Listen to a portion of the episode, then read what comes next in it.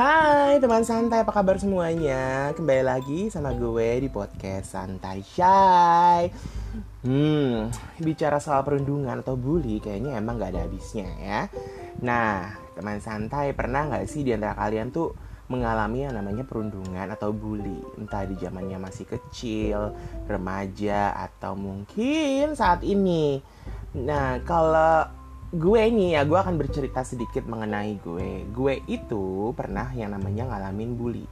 Jadi gue tuh salah satu orang yang istilahnya masa kecil gue tuh penuh dengan pembulian sih sebenarnya. Gue sih jujur aja ya gitu kan. Gue inget banget ketika kelas 4 SD gue tuh pernah dibully sama kakak kelas. Perkara ngatain gue terus gue bales. Besoknya dia tuh nggak terima nyamperin gue pakai ancaman. Gue kira akan sampai situ aja tuh ya dia tuh nyamperin gue ternyata pas pulang sekolah sampai dan juga beberapa hari ke, ke depannya lagi gitu kan dia tuh selalu nyamperin gue gitu. Entah kenapa pokoknya dia tuh kayak dendam banget karena dia ngatain gue gue bales dia tuh nggak terima gitu kan. Jadi aduh sikap yang gimana ya? Lu berbuat sesuatu ketika dibales lu nggak terima gitu. Artinya juga itu udah jadi berarti dari kecil tuh memang gue tuh sudah yang namanya ngalamin orang uh, tuh punya sikap yang seperti itu. Kayak gitu. Ya terus uh, apa namanya? Jadi itu benar mereka tuh benar-benar mereka tuh benar-benar niat. Awalnya tuh dua orang yang ngatain gue gitu kan. Setelah ngatain gue terus gue bales besokannya dia dateng dia nggak berdua tapi dia be sama beberapa temennya dia juga gitu. Nah apa namanya dan gue tuh disamperin gitu loh. Gue tuh bener-bener dicari. Gue di mana kelasnya gue di di mana uh, apa namanya kelas berapa kayak gitu. Dia tuh memang kelas 5 kalau nggak salah setahun di atas gue gitu kan. Dan waktu itu gue kelas 4 SD beneran tuh gue tuh bener-bener dibully. Kan kalau ada kalau di sekolah kan pembulian tuh kan kalau kita papasan sama orang yang suka melakukan perundungan atau anak-anak yang nyeselin tuh gue kalau kita papasan baru deh kita tuh kayak dibully gitu. Ini enggak dia bener-bener nyamperin gue gitu kan. Dan waktu itu gue pernah sampai akhirnya tuh gue nangis. Ing inget banget belum pelajaran sekolah belum dimulai. Jadi pasti pagi-pagi gue lagi sama teman-teman gue di depan kelas terus ada yang lagi bawa coklat karena dia abis um, jalan-jalan dia bawa coklat kasih ke gue terus gue nangis. Uh, gue disamperin dan akhirnya gue nangis gitu kan. Ya namanya ketika itu orang uh, istilahnya gini loh gue anak kelas 4 SD disamperin sama kakak kelas yang jumlahnya nggak dua orang ya nggak satu orang dua orang tiga orang empat orang apa berapa orang gitu. Terus dia pakai ngancem gitu kan. Aduh pokoknya intinya gue tuh diancem lah sama mereka gitu jangan sampai lu jangan macem-macem deh gitu apa gimana lah pokoknya bahasanya mereka ketika itu kan. Sampai akhirnya tuh gue bilang sama sama nyokap bokap gue gitu kalau gue itu nggak mau sekolah karena gue tuh diisengin dan dinakalin. Zaman dulu tuh gue bilang gitu ya di, dinakalin gitu. Artinya ada anak yang berbuat nakal terhadap gue gitu sama kakak kelas gue. Nah orang tua gue tuh sampai ke sekolah sampai nanya ke gurunya atau gimana. Dan gue tuh kan sebenarnya nggak tahu jelas namanya siapa. Jadi pas ketika orang tua gue dateng itu anak kagak kelihatan. Entahnya gimana gitu kan. Pokoknya gue uh, pokoknya gue ingat namanya siapa dan gue nggak mau nyebutin. Karena namanya itu sama seperti banyak orang juga punya nama ini gitu. Cuman namanya gue tahu banget siapa gitu kan. Sampai sekarang gue masih inget mukanya kayak gimana gitu. Tapi gue nggak tahu sekarang dia bagaimana ya. Gitu. Nah guru-guru tuh nggak ada tindakan apa pun karena ngerasa ngeranggapnya ya udah namanya anak-anak anak-anak kayak kayak gitu. Tapi mereka tuh nggak ngerti zaman dulu ya zaman dulu tuh namanya perundungan atau bully tuh bukan satu hal yang istilahnya gini loh uh, bukan hal yang menjadi concern gitu. Padahal sebenarnya perundungan atau bully itu kan bikin setiap orang itu tuh jadi trauma kan kayak gitu kan. Nah uh, sampai akhirnya nyokap gue itu ya mengintai. Jadi waktu sampai satu kali dia datang ke sekolah terus nyokap gue tuh bilang bahwa nanti kamu jangan langsung nyamperin mama gitu. Pokoknya uh, kalau misalkan ada anak itu kamu kasih tahu aja gitu. Bener akhirnya memang gue kasih tunjuk orangnya itu dan nama nyokap gue tuh ditegur gitu kan bahwa jangan lu jangan pernah jangan kamu jangan pernah nyam, apa namanya ganggu lagi kayak gitu kan. Urusan kamu apa ngeganggu kayak gitu. Memang akhirnya menyokap gue tuh ditegur gitu kan. Dan setelah dari itu memang dia nggak pernah nyamperin gue lagi. Tapi kalau papasan pasti ada aja. Dia tuh kayak ngatain gue atau mukanya tuh sinis atau dia tuh kayak bener-bener yang marah banget sama gue gitu kan ya. Kalau kalau logikanya ya ketika itu ya yang yang salah tuh dia. Dia yang ngatain gue bales dia nggak terima. Lah kan aneh lah orang kalau ngatain orang terus kalau nggak mau dibales katain ya jangan ngatain orang kayak gitu. Itu tuh mental yang kayak gitu udah ada ternyata dari zaman dulu. Ya gue ngerti ya sampai sekarang tuh juga orang-orang kayaknya pada gitu ya gitu. Berteriak apa giliran dibales nggak terima. Mah udah kelar deh urusan jadi berantem padahal sih tapi juga memang sebenarnya tindakan membalas pun juga nggak nggak nggak di, di, di nggak di apa ya nggak dibenarkan gitu. Artinya ketika orang ada yang melakukan sesuatu kepada kita bebek jangan dibalas. Tapi perundungan atau bully ini sebenarnya bukan untuk pembalasan tapi lebih kepada memberikan apa ya istilahnya eh, peringatan lah kepada orang yang melakukan tersebut gitu. Dan ketika itu adalah gue masih anak-anak gitu. Nah itu terjadi terus dari gue kelas 4 sampai akhirnya gitu gue kelas 6 ketika gue kelas 6 itu ya otomatis gue yang paling tinggi di, di sekolah dasar itu ya. Dan karena karena dia kakak kelas gue dia sudah masuk ke SMP gitu. Jadi gue tuh udah nggak pernah nggak ada perundungan lagi lah dari dari even teman-teman teman-teman teman-teman seangkatan tuh nggak ada yang uh, ngebully gue atau kayak gimana tuh nggak ada gitu kan. Nah akhirnya karena gue tuh sekolah-sekolah Katolik sekolah Katolik itu kan dari TK sampai SD SMP SMA atau SMA di SMK ya gitu ada kebetulan kan sekolah gue bukan SMA tapi SMEA ketika itu namanya SMEA bukan SMK teman santai yang angkatan-angkatan lahirnya tahun 80-an pasti tahu lah SMEA itu apa gitu kan nah dan gue tuh masuk di sekolah SMP yang masih satu yayasan dengan SD yang gue uh, sekolah dulu gitu yang dilalah anak itu juga sekolah di SMP yang sama. Tapi karena udah lama ya nggak papasan karena kan ketika di SMP gue SD jam belajar kita tuh berbeda gitu. Mereka masuknya lebih sedikit lebih siang dan pulangnya jauh lebih siang. Sementara gue mulai masuk jam 7 pulang jam 12 mereka jam 1 baru pulang gitu kan. Jadi udah diem aja ketika papasan diem aja. Cuma mereka cuma ngeliat-ngeliatin doang gitu kan. Nah uh, tapi dari dari istilahnya dari dari uh, kejadian itu mungkin dia nggak ganggu lagi gitu. Cuman kan gue masuk SMP gue punya kakak kelas lagi gitu karena dari kakak kelas itu masih ada tuh yang iseng ngatain gue. Yang iseng uh, sebenarnya pada dasarnya tuh jatuhnya udah bukan iseng lagi gitu. Udah lebih kepada tuh nyakitin hati kalau gue sih bilangnya. Ya gue sih jujur aja ngomong apa, adanya lah gitu bahwa memang gue tuh uh, di di di dikata-katain gitu kan. Sekarang hubungannya kata-katain sama perundungan apa? Ya itu ada hubungannya bahwa bully dan perundungan itu kan tidak harus dalam bentuk kekerasan tapi juga dalam bentuk verbal itu bisa. Nah ternyata hal kayak gini tuh nggak nggak nggak cuma gue terima ya di sekolah tapi juga di lingkungan dan keluarga. Gitu. Kalau di lingkungan ya ya gitu.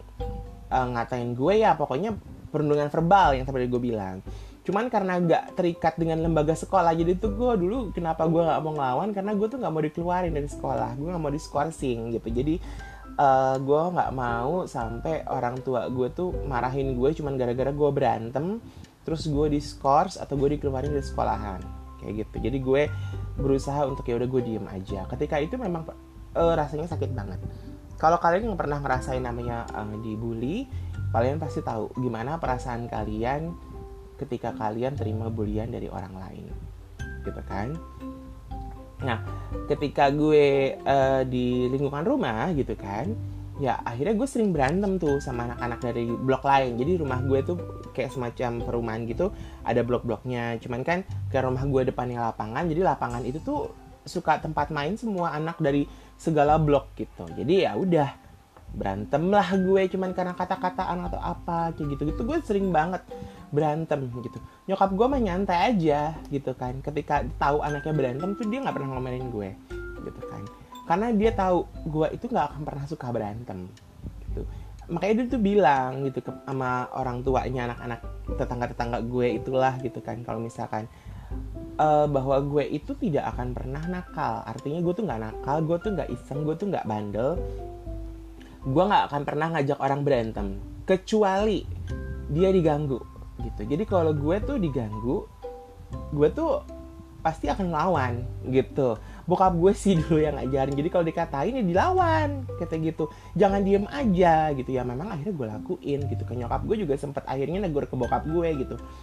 E, jangan ngomong kayak gitu karena akhirnya bener-bener anakmu ini ngelawan gitu. Orang ngatain terus bener-bener sama dia dilawan. Gue tuh dulu parah ya bisa mukul orang pakai kayu lah nimpuk pakai batu lah zaman dulu tuh ya kan kita suka main kasti. Di lingkungan rumah gue yang punya pukulan kasti cuma gue gitu. Dan lucunya lagi anak-anak itu main kasti tapi nggak ngajak gue tapi minjem tongkat kastinya sama punya gue. Kan aneh gitu nyokap gue tuh marah juga sempat akhirnya. Kalian ngajak ma kalian minjem tongkat kasti tapi kalian nggak ngajak dia main. Ya nggak usah kalian main kasti pakai tongkat kasti kalian aja pakai kayu gitu. Gitu namanya nyokap gue ya jadi kalau gue agak nyinyir agak pedes ya itu kayak nyokap gue. Ya pokoknya kayak gitu. Nah jadi memang akhirnya uh, anak-anak tetangga yang di sekitaran rumah ya bukan dari blok lain yang masih sekitaran rumah gue itu nggak pernah ganggu. Jadi gue tuh aman-aman aja dan gue akhirnya memang berteman dengan beberapa dari mereka gitu. Karena memang ya udah main-main aja. Jadi nyokap gue tuh dulu agak agak membatasi gue main karena takutnya gue berantem gue diganggu orang kelar gitu. Akhirnya ya udah. Nyokap tuh nyuruh gue tuh pokoknya nyokap gue itu kalau gue ma nyuruh gue ngebolehin main tuh kalau sore. Jadi dari jam 3 sampai jam 5 sore itu boleh main. Nanti jam 5 sore jam 4 lah gue harus pulang dulu mandi. Habis mandi main lagi. Jam 5 setengah 6 harus sebelum maghrib gue harus sudah pulang. Lalu makan malam habis makan malam gue belajar. Dan itu gue udah nggak boleh main lagi gitu. Kalau udah menjelang malam gue udah nggak boleh main lagi jadi gue belajar ngerjain PR apa segala macem selesai itu lo mau nonton TV lo mau tidur terserah gitu. Zaman dulu kan jam 9 malam udah suruh tidur gitu. Sekarang jam segini kayak masih sore. Gitu. Nah waktu gue akhirnya di SMA tuh ya kita balik lagi ke sekolah. Tuh gue di SMA tuh gue nggak dapet perundungan sih gitu. Ada kakak kelas gitu kan yang suka kayak begitu. Cuman dia pun ditegur sama teman-temannya nggak boleh kayak gitu. Jadi untungnya bersyukur banget teman-teman di SMA itu tuh rata-rata baik sih sebenarnya gitu kan. Nakalnya nakal-nakal ya nakal-nakal nakal aja gitu. Tapi bukan yang sampai bikin uh, bully atau perundungan kayak gitu-gitu. Kalau cewek-cewek yang pada perundungan gue ada sih kejadian memang teman gue SMA itu tuh berantem loh. Biasanya di, di, di toilet. Ya berantemnya anak-anak remaja gimana sih lo tau nggak perkara apa? Ya teman santai pasti yang cewek-cewek juga pernah ngalamin perkara apa? Perkara cowok doang. Gue tuh nggak habis pikir ya. Tapi emang gue ngalamin ya di dunia remaja di mana cewek-cewek cewek-cewek itu berantem di toilet terus uh, ribut-ribut cuma perkara masalah cowok.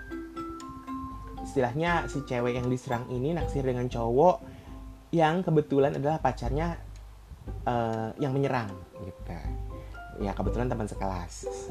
Gak perlu sebut nama. Takutnya temen-temen sekolah gue dengerin. Ya kalau yang teman sekolah gue dengerin teman SMA gue dengerin pasti udah tahu siapa. Pokoknya yang jelas uh, itu tuh kalau buat gue ya salah satu bentuk bully juga gitu. Jadi bukan hal yang uh, baik gitu. Jadi dan memang zaman dulu tuh pembulian atau namanya perundungan tuh nggak nggak nggak jadi satu isu yang sangat sensitif ya jadi ya anggapnya ya itu kenakalan anak-anak aja gitu. Padahal hmm, itu tuh nggak bagus. Maksudnya itu tuh uh, istilahnya membuat seorang anak atau remaja tuh trauma gitu kan. Nah lalu tuh uh, ada sih teman sekelas gue juga ada cowok itu anaknya iseng iseng banget. Istilah kata masih uh, kategori nakal banget. Tapi tuh anaknya sih sebenarnya pinter gitu tapi ya anehnya tuh anak sebenarnya nggak pernah iseng banget sama gue ya. Maksudnya iseng iseng iseng aja. Tapi bukan yang untuk iseng ngebully gitu enggak. Jadi memang isengnya anak-anak aja isengnya remaja gitu loh. Uh, apa namanya dan dia juga sama gue kadang-kadang baik kadang-kadang ngobrol kadang-kadang apa. Main ke rumah gue juga gue mah nggak nolak. Dia main ke rumah gue juga kenal sama nyokap gue. Dan dia katanya gue seneng ke rumah lo nyokap lo pinter masak gitu ya akhirnya memang kalau nyokap di rumah tuh kalau misalkan teman-teman gue ke rumah tuh ya ketika SMA temen gue tuh nyokap gue tuh pasti masak. Entah cuma bakwan goreng doang. Itu tuh disuguhin dia nggak pernah yang namanya nyisa selalu habis. Jadi nyokap tuh ngegoreng tapi adonan mentah tuh di dia disisain. Jadi nanti buat yang lain buat orang rumah gitu kan. Jadi misalkan teman-teman gue udah pulang itu dia goreng lagi untuk kita kita di rumah. Gitu. Nah dan anak itu juga sebenarnya pinter gitu kan. Nakal tapi pinter gitu cuman ya itu iseng aja gitu. Jadi agak-agak sok jagoan gitu lah namanya anak iseng gimana sih? Anak remaja wajar ketika itu. Nah perundungan lagi terjadi waktu gue kuliah. Jadi zaman gue dulu kuliah itu yang namanya ospek itu masih ada. Masih ada di beberapa kampus tuh masih ada. Jadi ospek itu tuh Uh, jadi kalau setiap mahasiswa baru yang masuk ke satu universitas tuh mereka harus ngejalanin namanya orientasi pengenalan kampus bilangnya itu ospek ya. Alasannya sih or, orientasi pengenalan kampus gitu. Sebenarnya yang diadakan oleh para mahasiswa senior jadi memang uh, sanat mahasiswa ya. Jadi keorganisasian mahasiswa itu yang bikin orientasi pengenalan kampus tersebut. Nah waktu di SMP tuh sebenarnya gue bu, uh, bukan ospek tapi namanya adalah penataran P4 gitu. Tapi ada aja tuh ke kelas yang sosok galak yang sosok uh, apa namanya uh, sosok wibawa kayak gitu-gitu ada. Nah waktu gue SMA nggak sampai segitunya. Masih biasa aja. Jadi memang pada saat SMA itu lumayan nyaman gue di SMA itu. Kalau di SMP tuh gue ya itu masih ada kakak kelas yang karena kelasnya banyak ya atau SMA kan gue kelasnya nggak terlalu banyak.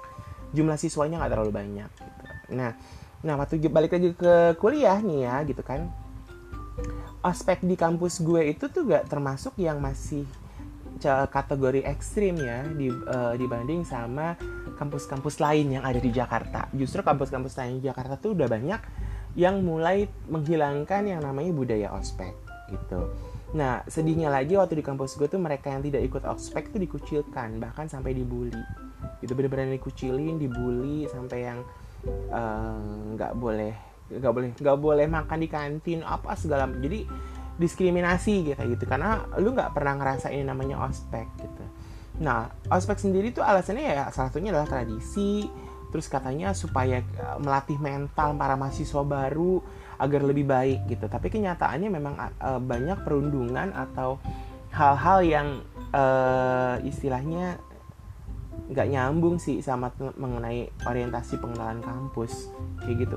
Kegiatan kampus apa? Memang diberikan pengenalan kampus. Kegiatan kampusnya apa? Lalu uh, yang sudah dibuat oleh di kampus ini apa? Tapi tetap aja ada yang namanya tuh kayak gitu perundungan. Terus ngasih-ngasih tugas-tugas yang aneh-aneh. Bilang katanya untuk meningkatkan kreativitas kayak gitu gitu kan bayangin aja kita mulai ospek itu dari pra ospek hari Rabu lalu Kamis Jumat Sabtu. Itu tuh sebenarnya ospeknya tiga hari jadi pra-nya tuh satu hari. Tapi di pra aja kita tuh sudah di udah menerima yang namanya kalau dulu bilangnya dikerjain sebenarnya bukan dikerjain tapi kalau gue bilang itu masuk kategori dari perundungan ya pembulian gitu. Jadi anak-anak baru itu tuh di kayak dibully kayak gitu deh gitu lah yang macem-macem lah kayak gitu tapi itu ya emang ya itu gue bilang uh, macam-macamnya itu ya salah satunya adalah uh, suruh buka baju. Gue pernah uh, pernah ngedapatin gue itu rambutnya kena lem. Gue nggak tahu siapa yang ngasih lem. Jadi tuh kita kalau misalkan kalau udah selesai acara tuh jam 5 sore jam 6 sore itu kita pulang gitu tuh terus uh, gue megang rambut. Loh kok ini rambut gue kenapa? Kayak gitu kok kok kok rambut gue ada lem ada yang ngasih lem gitu kan. Terus ada satu masa ketika di hari terakhir ya di hari Sabtu tuh mata gue ditutup. Terus digiring nggak tahu ke mana kayak gitu. Jadi jadi yang bilang katanya sebagai pengukuhan bahwa kalian diterima menjadi mahasiswa di kampus ini kayak gitu. Itu dari itu dari hari Sabtu subuh ya jam 5 pagi jam 6 pagi kita harus sudah nyampe. Sementara kita tuh setiap hari pulang dari ospek nggak tidur. Jadi memang ngerjain tugas entah bikin tulisan apa bikin nyari nyari uh, tugas-tugas yang dikasih kayak gitu-gitu. Nah biasanya akhirnya uh, triknya adalah kan kebetulan gue nginep di rumah kakak gue.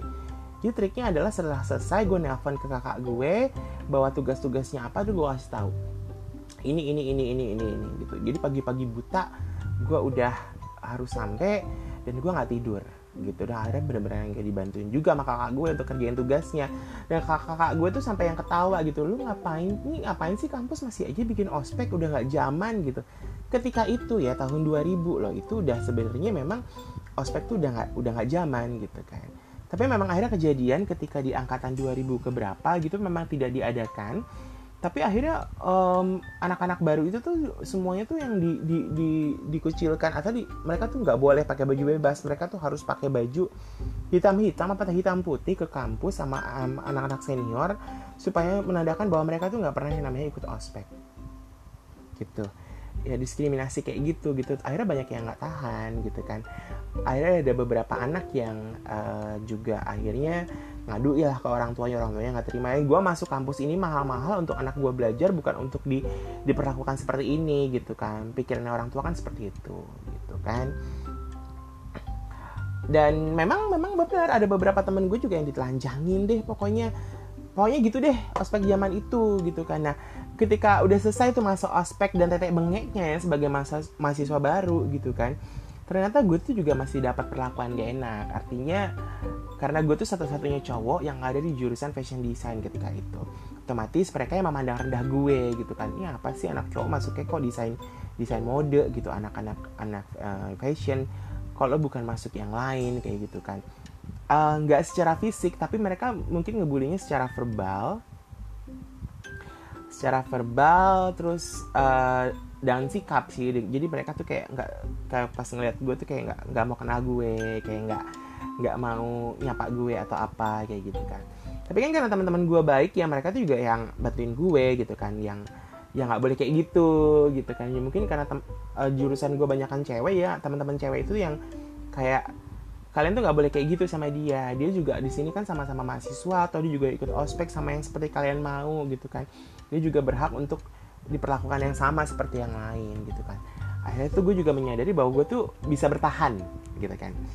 Gue tuh menyadari bahwa gue tuh bisa bertahan dengan itu semua dan mereka tuh juga akhirnya ngeliat gitu bahwa oh nih anak memang beneran masuk ke jurusan desain fashion memang dia serius dia memang emang dia passionnya di situ dia suka dia apa pun yang dia kerjakan tuh dia dia seneng ya juga akhirnya mereka mereka udah bisa hargain gue.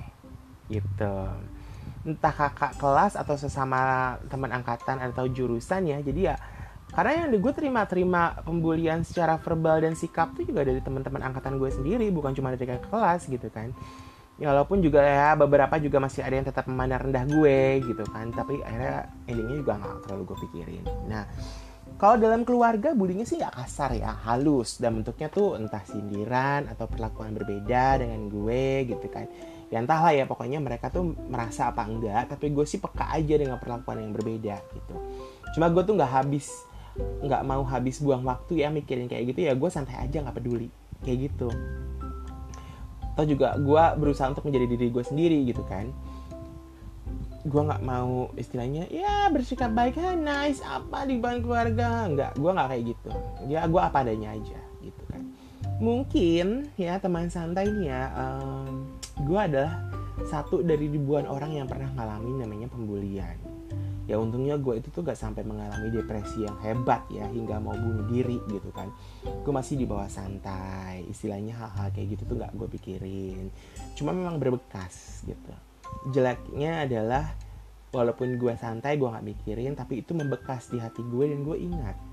Ya sekarang bayangin aja yang dulu ngebully gue di kelas 4 SD mukanya yang gue masih ingat gitu kan. Itu aja gitu walaupun mungkin sekarang mukanya berubah ya udah menjadi bapak-bapak kali dia gitu udah punya anak udah punya istri gitu atau kalau dia masih hidup atau enggak juga nggak tahu gitu kan. Yang jelas gue masih ingat. Bahkan uh, guru-guru yang dulu suka ngasih hukuman gak enak aja gue masih ingat gitu kan. Nah Teman santai banyak loh di luar sana yang mendapatkan pembulian akhirnya mengalami depresi. Hingga akhirnya dia tuh jadi kayak punya mental illness gitu atau gangguan mental. Sampai ada yang seperti itu. Uh, gue tuh juga pun menyadari bahwa terkadang gue secara nggak sengaja tuh ya ngebully orang juga. Dari secara verbal ya jadi kadang-kadang gue ngatain orang atau gue membuat statement apa yang bikin orang tuh jadi kayak merasa direndahkan tuh gue juga pernah ngerasa seperti itu gitu. Bahwa ya gue juga nggak bener-bener amat ya gitu. Tapi memang itu hal yang nggak dibenarkan gitu. Jadi gue berusaha ya semakin bertambahnya usia ya mungkin akhirnya oke okay deh gue mulai untuk jaga jaga sikap jaga mulut walaupun even gue nggak seneng ya walaupun gak seneng dengan orang tersebut ya gue berusaha untuk biasa aja gitu.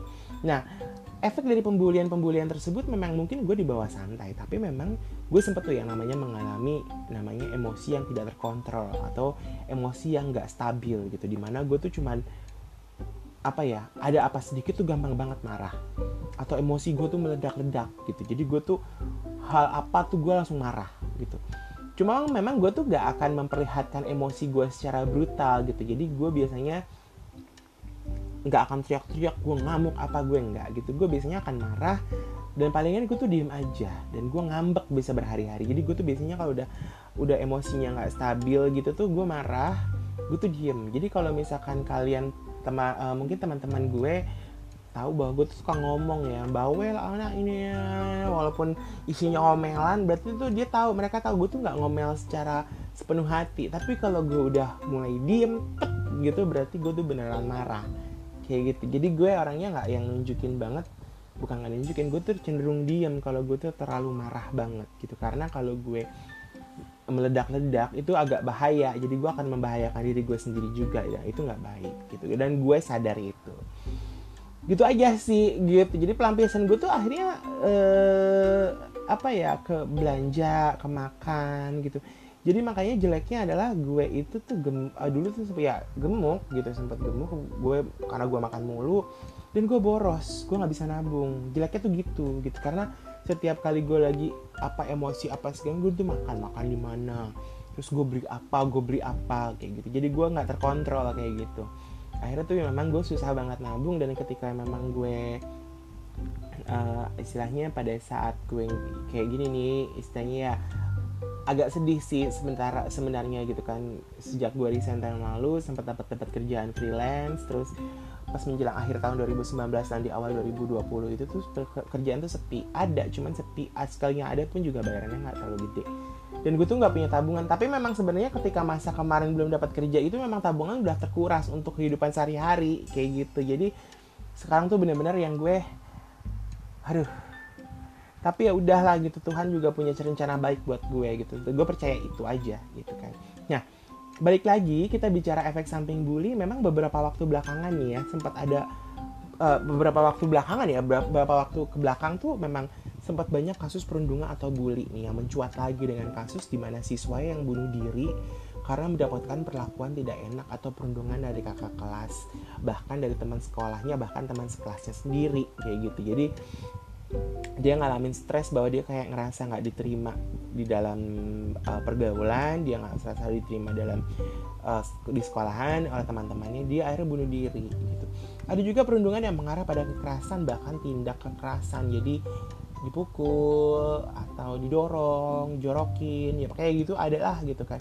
Jadi perundungan tuh nggak cuma kekerasan tapi juga verbal gitu. Jadi tindakan-tindakan yang kayak gitu tuh sebenarnya eh, apa ya yang bikin orang jadi takut tuh ya, bikin orang menjadi lebih ya kayak ngerendahin orang tuh yang ya pilih sendiri deh itu baik apa enggak. Nah, pada tindakan kekerasan tuh bahkan ada beberapa kasus yang menyebabkan korbannya meninggal. Jadi uh, melakukan perundungan dengan kekerasan akhirnya si korbannya jadi meninggal.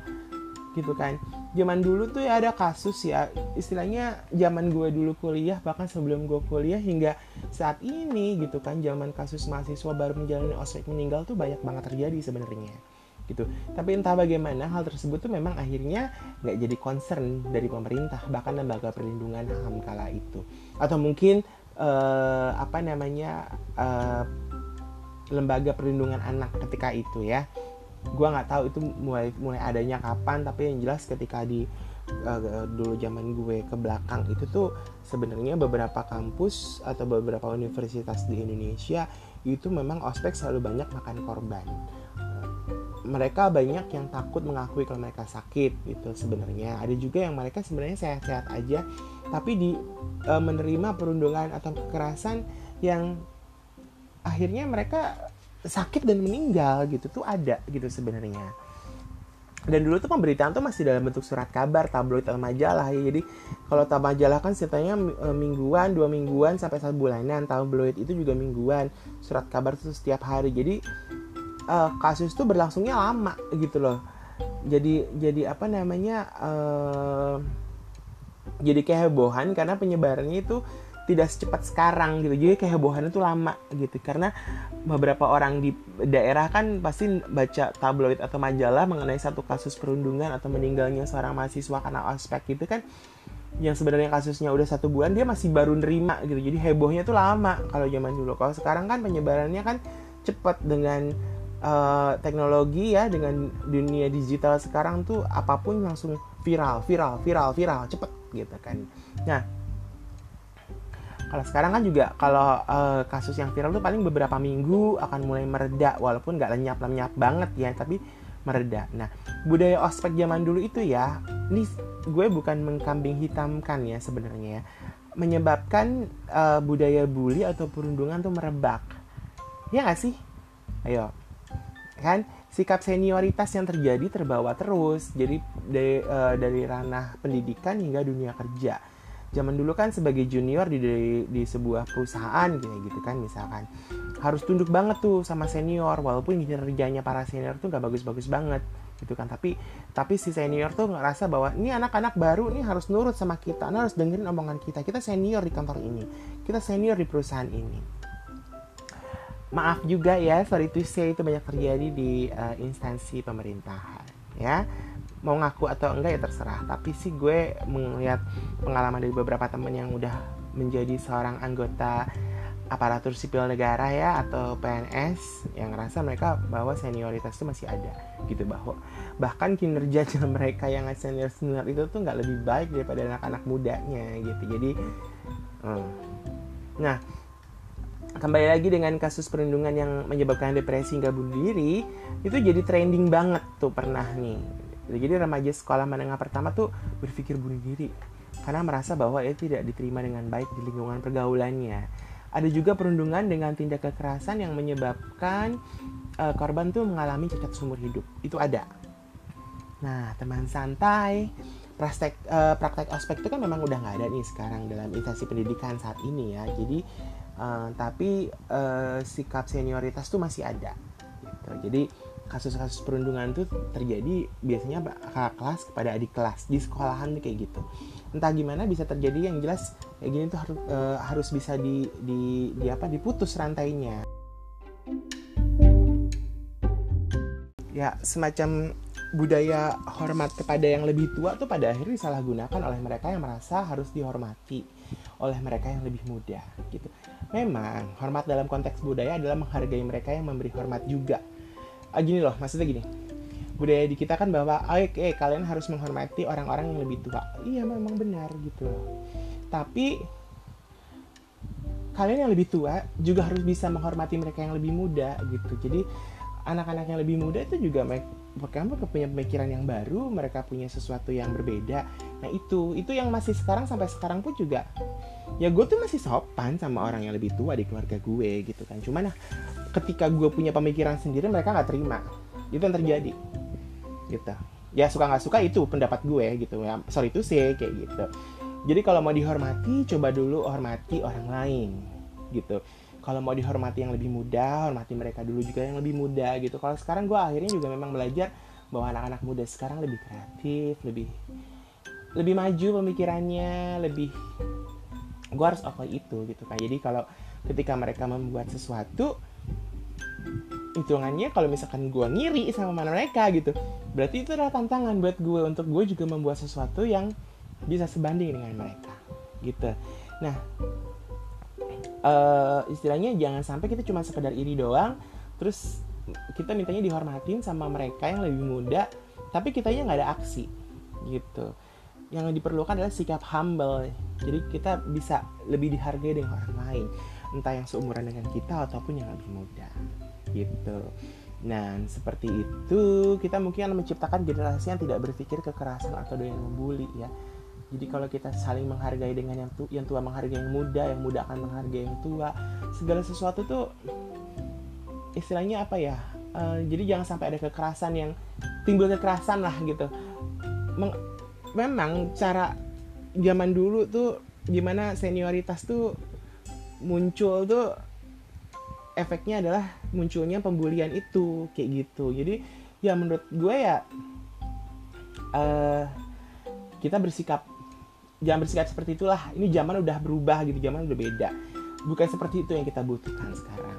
Nah, jadi yang kita butuhkan memang adalah aksi-aksi yang membangun aksi-aksi yang baik gitu bukan bukan membuli ataupun uh, memperlakukan orang dengan tidak baik gitu ya. Jadi ya kita ajarinlah anak-anak kita atau adik-adik kita lebih menghargai orang lain jangan suka membuli gitu kan.